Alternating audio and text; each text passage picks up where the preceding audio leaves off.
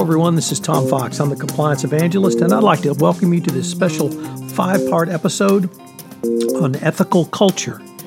This five part podcast is sponsored by Affiliated Monitors. Founded in 2004, Affiliated Monitors provides professional independent integrity monitoring and ethics and compliance assessments nationally and internationally and across almost all industries. With its knowledge of effective ethics and compliance programs and cultures, Affiliated Monitors is respected for its work as the corporate monitor on matters ranging from multinational corporations to small and mid sized companies and even individuals. Having served in over 700 monitorships, no one has more experience as an independent monitor than the team at Affiliated Monitors. For more information on how independent monitor can help improve your company's ethics and compliance programs, visit our podcast series sponsor, Affiliated Monitors, at www.affiliatedmonitors.com. Over this five part podcast series, we will look at what is an ethical culture and why does it matter? What are some of the factors that influence the culture of an organization? What is the role of the Chief Compliance Officer in strengthening the ethical culture of an organization?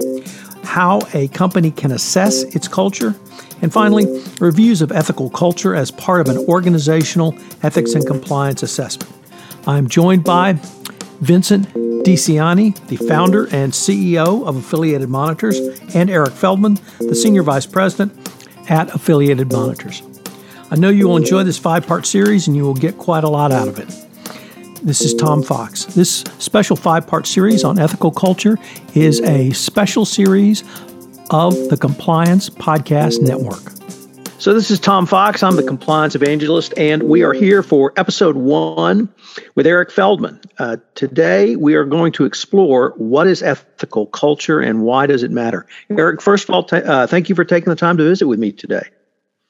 My pleasure.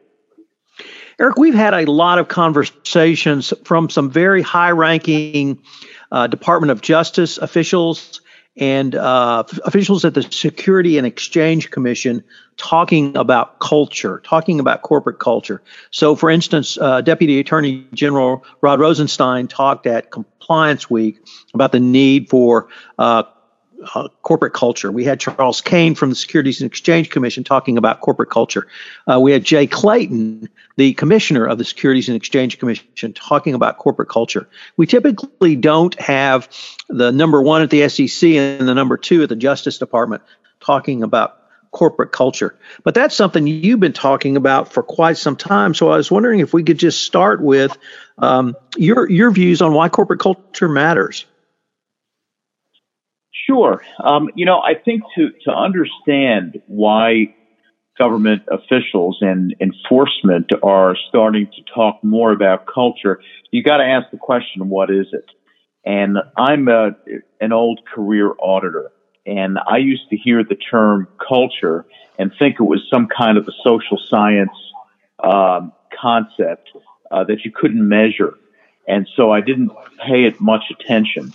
Um, as I started doing the kind of work I do now, which is monitoring and going into companies and assessing uh, their ethics and compliance, it became pretty clear that culture is everything. Culture is, the way I look at it, a foundational internal control without which all your other controls are likely to be less effective. What that generally means is this Culture is the way things really work within an organization, within a company. Um, you can have all kinds of rules and regulations and policies and procedures, but the, the real behavior of employees and organizations throughout a company, that is culture. That, that is the way things work. Uh, typically, it's reflective of the core values of the company but that's only if the company spends the time and effort and know how to operationalize those core values uh, throughout the organization. Eric, many of the people that both you and I work with are multinational organizations. And um, as difficult as it may be to find one culture in the United States, it's going to be exponentially more difficult to have uh, one culture across an international organization, even if that organization has an English only language policy. So, how do you first identify the subcultures within uh, a single organization and then try to infuse um, some basic uh, or one basic uh, culture uh, in that organization? Well, you, you can't force one um, uniform culture throughout an entire organization because you're dealing with different inputs. Culture is made up of all the different people that work for that organization, uh, which means that it's going to differ uh, by necessity based on population and geography. If you're dealing with a um, even parts of a company in various cities in the United States will have different cultures. Never mind uh, operating in various parts of the world. Um, that's going to impact how people look at things, how they behave, how they view uh, the rules in their company and the need to comply.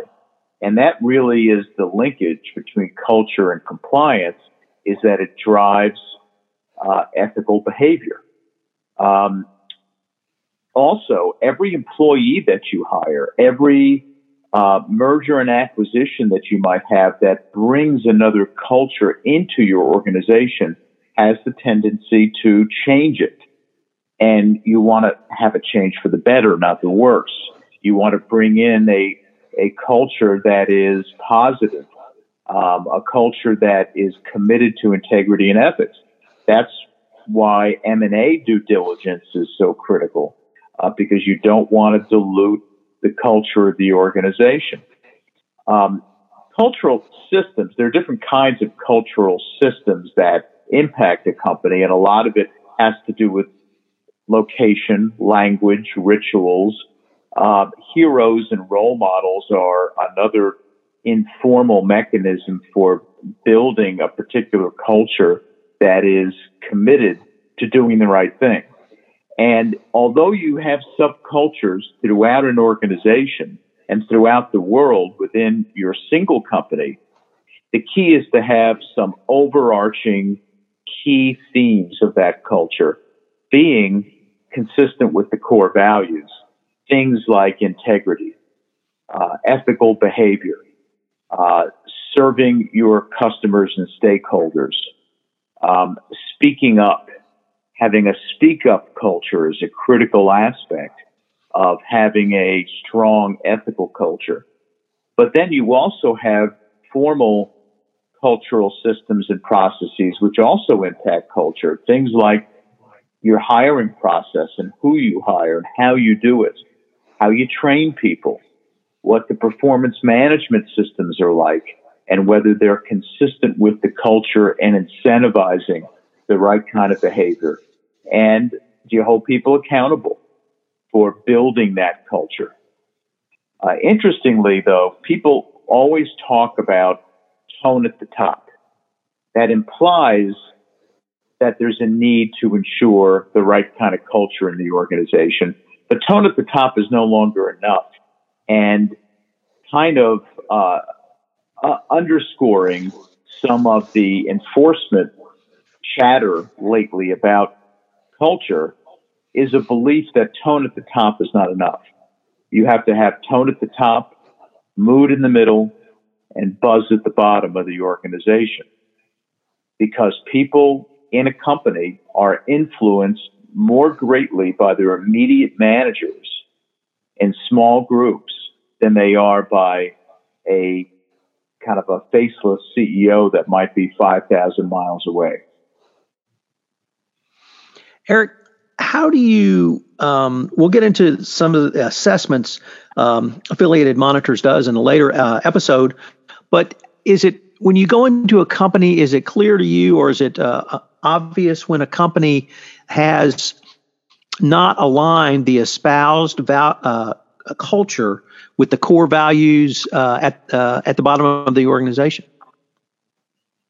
Uh, yeah, it is. It's it's pretty clear, and in fact, um, we we've gotten so used to doing these kinds of assessments that it really doesn't take long for us to figure out that there is a disconnect, a, a misalignment between what the organization says uh, in its core values and what it does and what its employees think. And critical in that, and we'll get into that uh, later when we talk about assessment, it's very simple. Talk to the employees. And it is interesting to me how little C suite leaders know about their organizations and their culture. They know what they like it to be. They know what they aspire it to be. Nobody wants a, a negative culture. No one wants an unethical culture, but they don't talk to their employees. And without talking to employees on a regular basis, you don't know how messages are being received and whether there are mixed messages coming from leaders, managers, and supervisors throughout the company. So, Eric, unfortunately, we're near the end of our time today, but I've been visiting with Eric Feldman. We've been taking an introduction into what is an ethical culture and why does it matter. Eric, I wanted uh, to thank you again for taking the time to visit with me, and I look forward to continuing the conversation. Thanks, Tom. Hello, everyone. This is Tom Fox again. I hope you've enjoyed this episode in my five part exploration of ethical culture with Vin DiCianni and Eric Feldman from Affiliated Monitors, who is the sponsor of this series. I hope you'll join us again for our next episode. This special five part series on ethical culture is a part of the Compliance Podcast Network.